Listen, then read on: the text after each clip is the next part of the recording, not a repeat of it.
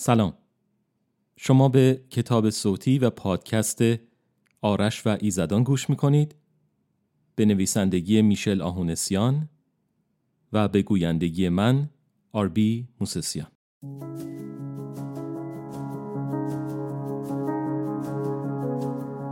آرش و ایزدان.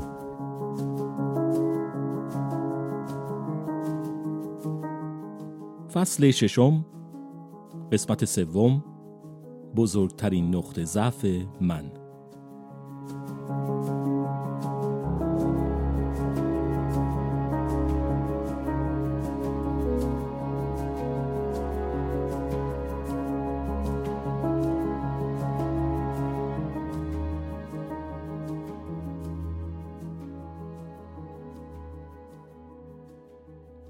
من که نمی‌دونستم شراره داره در مورد چی صحبت می‌کنه زبون خودم رو داخل حفره دهنم نگه داشتم و به جای حرف زدن تصمیم گرفتم تا دخترک ساهره رو دنبال کرده و از نوشیدن نوشابه خودم لذت ببرم. بعد از پنجاه متر راهپیمایی دیگه بالاخره شراره مقابل یک سنگ در دل صخره توقف کرد. ولی بعد از اینکه من کاملا نزدیک شده و در زیر نور عصا به اون سنگ نگاه کردم تازه متوجه شدم که اصلا سنگ نیست بلکه یک درب چوبیه که برای هماهنگ شدن با صخره اطراف به همون رنگ سنگ ها و صخره ها رنگامیزی شده بود از فاصله خیلی دور خیلی سخت بود که درب بودن این قسمت از صخره رو تشخیص بدی ولی از نزدیک می‌تونستی دستگیره گرد و لولاهای درب رو به خوبی ببینی. شراره با یک حرکت نور اسای خودش رو خاموش کرد و تمام محیط اطراف در سیاهی فرو رفت. ولی دو ثانیه بعد درب چوبی باز شد و نوری ملایم از بیرون به داخل تابید. جایی که وارد اون شده بودیم دارای نرده های آهنی در یک سو و اتاقهایی با شیشه های بزرگ و دودی در طرف دیگر بود.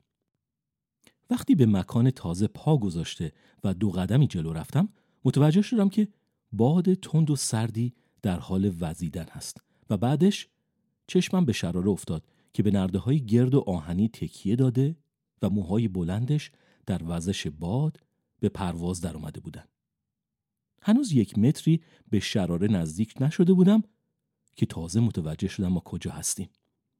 چراغهای شهر تهران زیر پای ما بود. تا جایی که چشم کار می‌کرد روشنایی شهر به چشم می‌خورد. ما بالای برج میلاد بودیم. هیچ جنبنده دیگه ای اون بالا به چشم نمی‌خورد.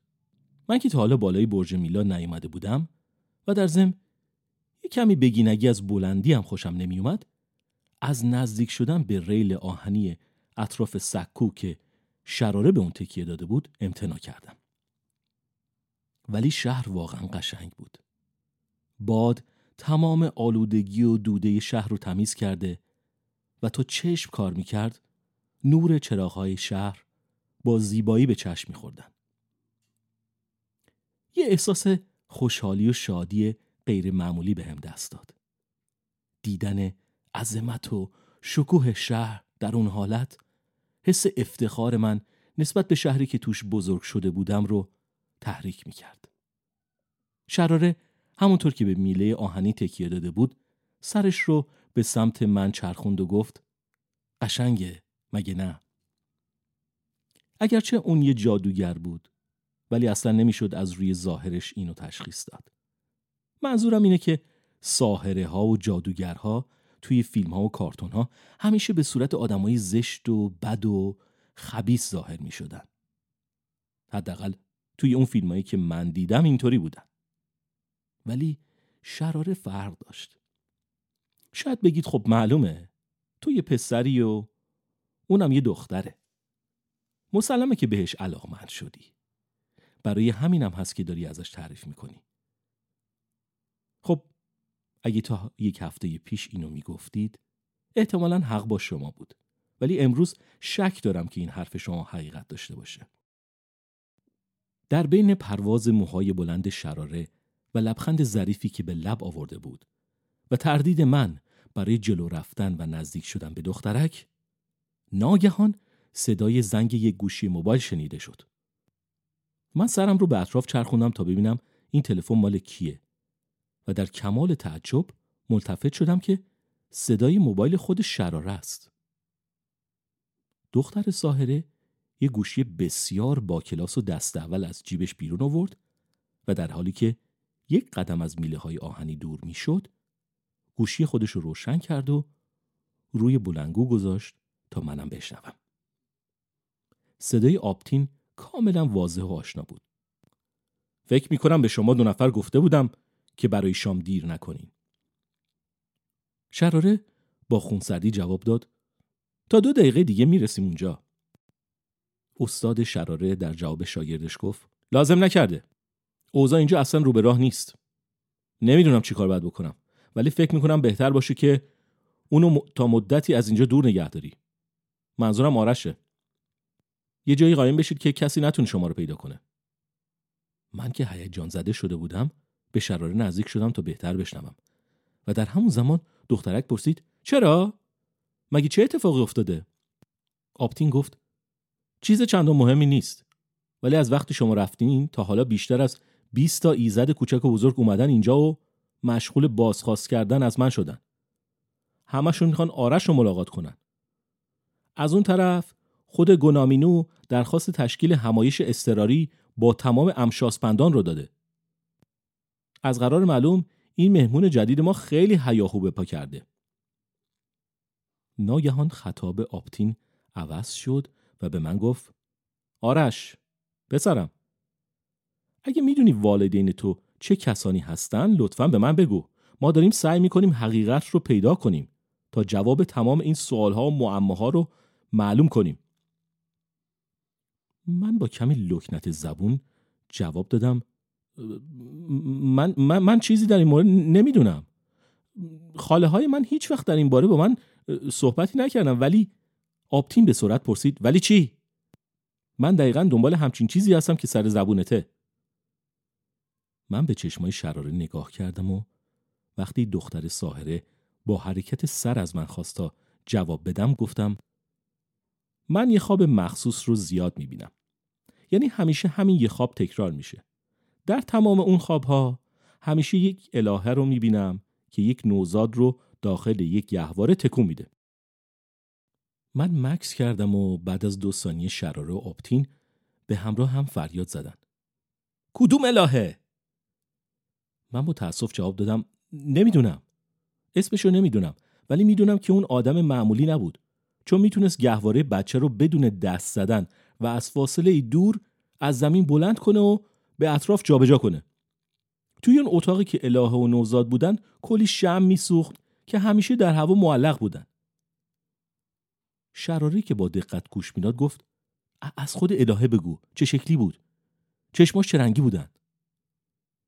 من کمی فکر کردم و بعد گفتم از رنگ چشما چیزی نمی‌دونم چون همیشه عوض می‌شد ولی اون قد بلند بود و روی گردن و قسمت بالاتنه علامتهایی مثل خالکوبی داشت که به نظر حرکت می‌کردن استاد جادوگر و شاگرد ساهره یک بار دیگه با همدیگه فریاد زدن آناهیتا؟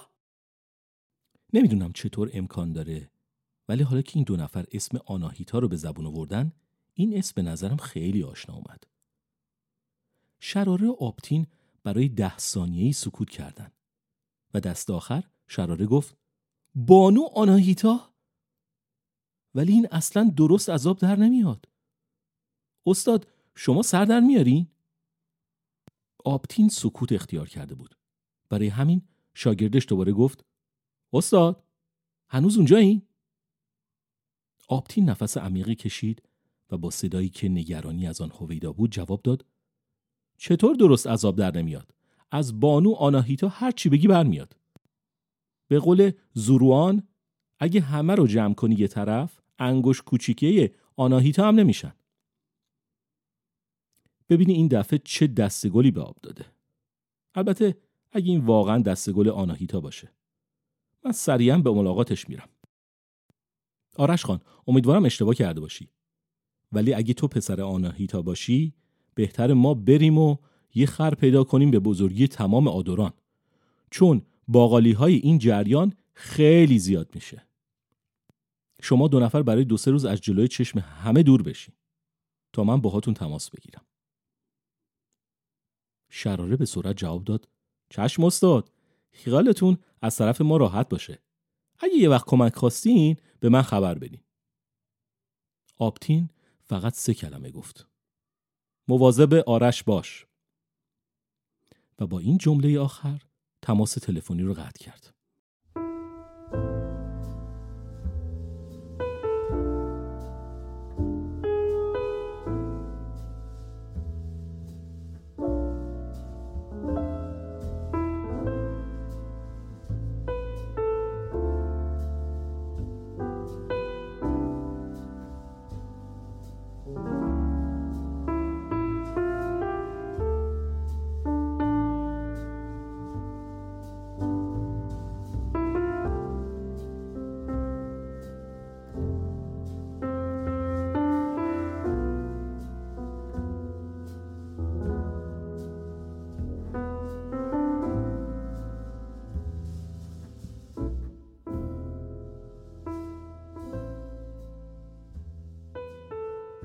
من حرفی برای گفتن نداشتم. پی بردن به این حقیقت که همه اون رویاهایی در هم و برهم من در مورد زن عجیبی که از نوزاد خود نگهداری و مامایی می کرد در واقع بر پایه تعدادی از خاطره های نوزادی خود من بوده و آن زن زیبا و قدرتمندی که در رویاهای من با نام بانو آناهیتا خوانده شده بود به احتمال زیاد مادر من بوده؟ مثل یک ضربه چکش به سرم بود. انعکاس صدای این ضربه تمام تار و پود وجود منو میلرزوند. تمام حوادث اون روز و حتی چند روز پیش تا به اون لحظه در مقابل این موضوع که من احتمالا یک مادر زنده و در قید حیات دارم و این مادر هم یک زن معمولی نیست اصلا قابل مقایسه نبود. سر خودم رو بالا گرفتم و به صورت کنجکاو و در این حال مات و مبهوت شراره رو نگاه کردم. حالا یه چیزایی برای گفتن داشتم. رازهایی که می‌تونست مهم باشه. بنابراین خطاب به شراره گفتم اگه خوابهای من حقیقت داشته باشن یه موضوع دیگه هم هست که باید بدونید. خاله های من اسم واقعی خاله های من رودابه، سودابه و تهمینه است. وقتی من نوزاد بودم اونا در کنار آناهیتا بودن و از من نگهداری می‌کردن. اونا حتما حقیقت رو می‌دونن. شراره به دیوار شیشه کنار خودش تکیه داد و بعد از مکسی طولانی گفت زن جمشید خورشید و کیومرس شنیده بودم که اونا مدت هاست در خدمت الهه آناهیتا کار می‌کنن واقعا عالی شد بانو آناهیتا در طول تاریخ زندگی خودش چند تا پروژه عجیب و غریب به پا کرده ولی گویا این بار اوضاع خیلی پیچیده تر از دفعه قبل به نظر میاد در هر صورت من هرچی فکر می‌کنم رابطه بین بانو آناهیتا و قدرت شخصی اهریمن رو درک نمی‌کنم. حالا تو که تمام اینها رو توی خواب دیده بودی پس چرا تا حالا چیزی نگفتی؟ شراره با تموم شدن جمله خودش منتظر جواب من نشد و به سمت همون دری که ما از اون وارد محوطه بالای برج میلاد شده بودیم رفت و اون در رو باز کرد و خطاب به من گفت نگران نباش همه چی درست میشه تازه فراموش کردم به تبریک بگم احتمالا خیلی خوشحالی که بالاخره مادرتو شناختی نه؟ من همونطور که دنبال شراره به راه میافتادم گفتم فعلا نمی‌دونم باید خوشحال باشم یا غمگین. وسط کلی مطلب گیر کردم. دختر ساهره در حالی که از میان درب رد می‌شد گفت بیا بریم. باید از این دنیا خارج بشیم. اگه قرار تو رو از جلوی چشم ایزدها و الهه ها مخفی کنیم نمی‌تونیم توی این دنیا باقی بمونیم. شراره بعد از خروج از جلوی درب کنار رفته و ضمن اینکه آن را کاملا باز می‌کرد از من دعوت نمود تا به او ملحق شوم. وقتی شراره درب چوبی رو پشت سر ما بست ما دو نفر دوباره در همان قار تنگ و تاریک زیرزمینی بودیم. اسای شراره دوباره نورانی شد و دختر ساهره به راه افتاد. ولی به جای آنکه در طول مسیر حرکت کند، در مقابل درب چوبی و روی شیب صخره‌ای که در سمت مخالف درب سر به فلک کشیده بود، شروع به بالا رفتن کرد. نور اسای شراره آنچنان شدید بود که من هیچ مشکلی برای دیدن و پیدا کردن جای دست و پا در میان سنگهای صخره پیدا نکردم. بعد از حدود سه متر بالا رفتن خودم رو در کنار شراره پیدا کردم که در میان یک پاگرد کوچک که تنها به اندازه جای ایستادن ما دو نفر جا داشت منتظر من بود. دختر ساهره اسای خود رو به طور عمودی بر روی زمین قرار داد و آن را رها کرد. قطع چوب مزبور مثل اون که ریشه داشته باشه و در زمین محکم شده باشه همونطوری عمودی باقی موند و شراره در حالی که به من نگاه می‌کرد گفت لطفا کیف خودتو روی این سنگ بذار و در به اون رو باز کن. من گفته شراره رو اجرا کردم و اون اینطوری ادامه داد. حالا قرار ما دو نفر بریم داخل کیف. برای این کار تو می‌تونی به سادگی دست خودتو بذاری داخل کیف بعد در حالی که دست خودتو مشت می‌کنی چشمای خودتو میبندی و یک کلمه رو به زبون میاری. خونه چون این کیف به اسم تو و برای تو درست شده تو می‌تونی به همین سادگی وارد اون بشی. ولی اگه شخص دیگه ای بخواد وارد کیف بشه به این سادگی نمی‌تونه. شراره که همچنان به صورت من نگاه می‌کرد بعد از دیدن قیافه متعجب من و دهنم که لحظه به لحظه باز سر می‌شد لبخندی زد و چنین گفت. لازم نیست ادا در بیاری. قبلا بهت گفتم که این یک کیف جادوییه. حالا خوب گوش کن. وقتی یه نفر دیگه قرار باشه وارد کیف تو بشه باید دو تا شرط برقرار باشه. اولین شرط اینه که تو باید در حضور کیف به صورت کلامی و با گفتن این جمله که من به تو اجازه ورود می‌دهم وارد شدن اون شخص رو به خود کیف اعلام کنی. در ضمن در این جمله به جای کلمه تو باید اسم اون شخص رو ببری. مثلا بگی من به شراره اجازه می‌دهم. شرط دوم اینه که تو باید رمز کیف خودت رو به اون شخص بدی. صد البته اول باید برای کیف یه رمز انتخاب کنی. این کیف می‌تونه به روش های مختلف رمزگذاری بشه. مادرم فقط دو روش رو به من یاد داده.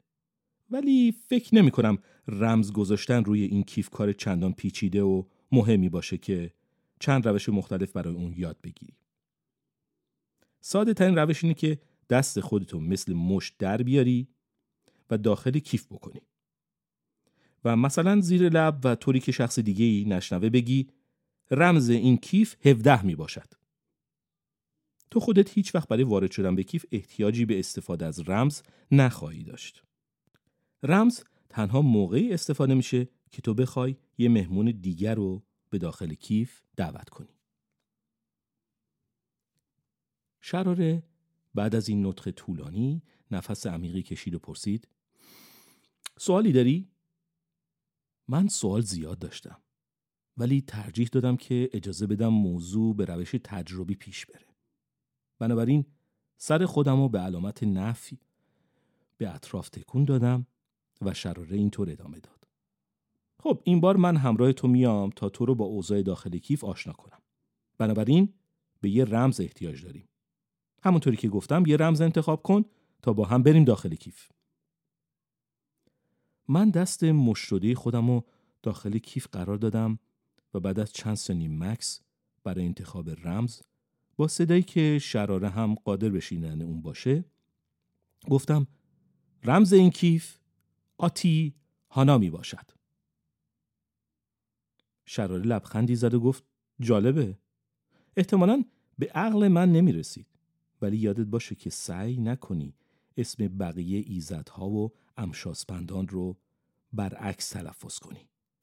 چون اونا از این موضوع اصلا خوششون نمیاد. حالا تو وارد کیف شو. من دنبال تو میام. من دوباره مشت خودم رو داخل کیف فرو کردم. ولی قبل از گفتن کلمه خونه خطاب به شراره گفتم وقتی برم اون تو از کجا سر در میارم؟ شراره گفت نگران نباش. میری داخل اتاق پذیرایی یه خونه. من چشمای خودم بستم و گفتم خونه!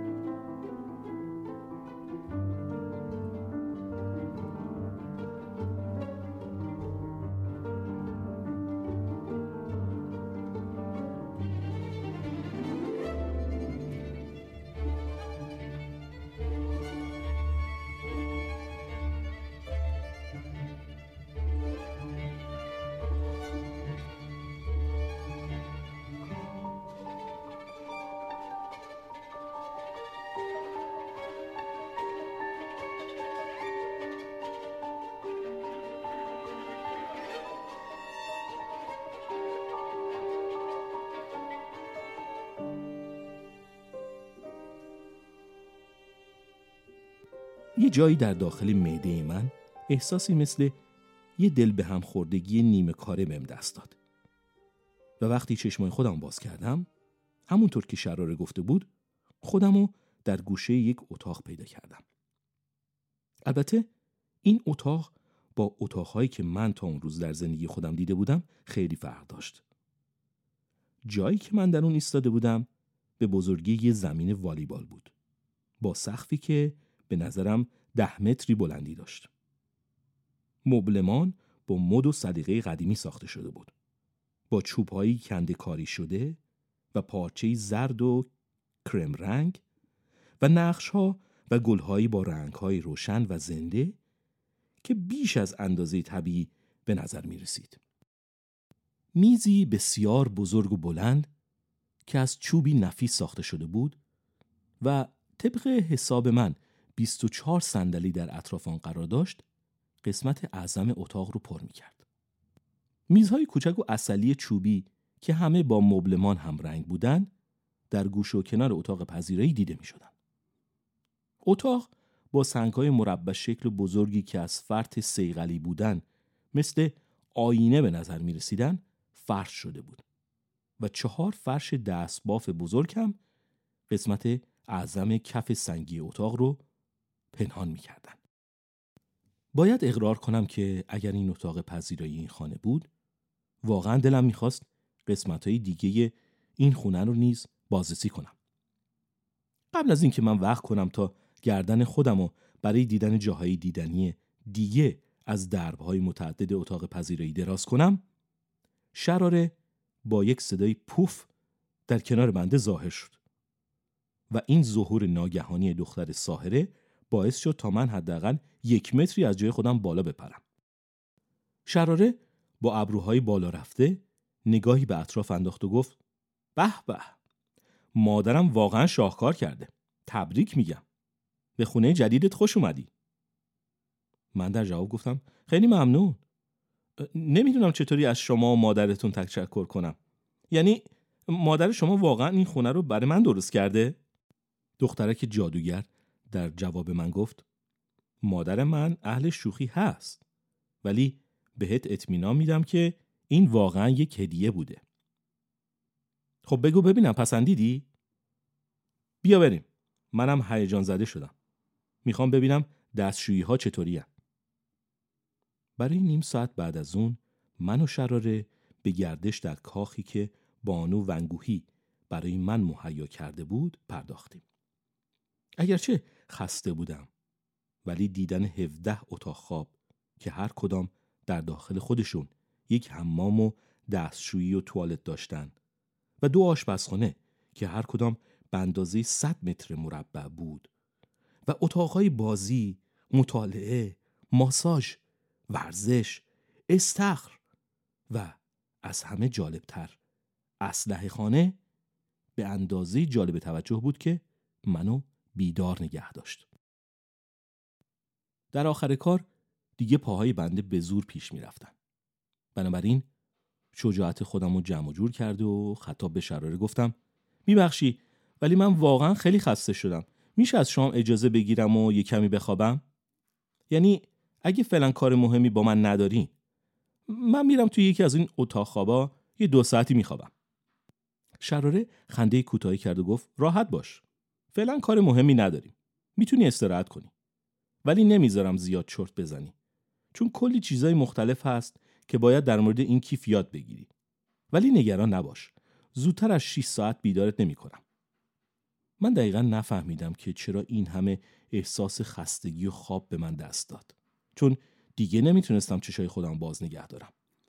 گویا تمام اون چه امروز اتفاق افتاده بود و تا اون موقع سنگینی خودش رو نشون نمی‌داد به یک باره باعث شد تا زانوهام وا برن و ماهیچه های بدنم دیگه حوصله کشیدن منو نداشتن.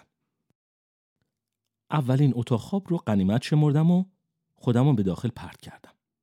بدون اینکه لباسا یا کفش رو در بیارم به روی تخت خزیدم. بالش و تشک اونقدر نرم و راحت بودن که میل من برای خوابیدن با همون اولین تماس چند برابر شد.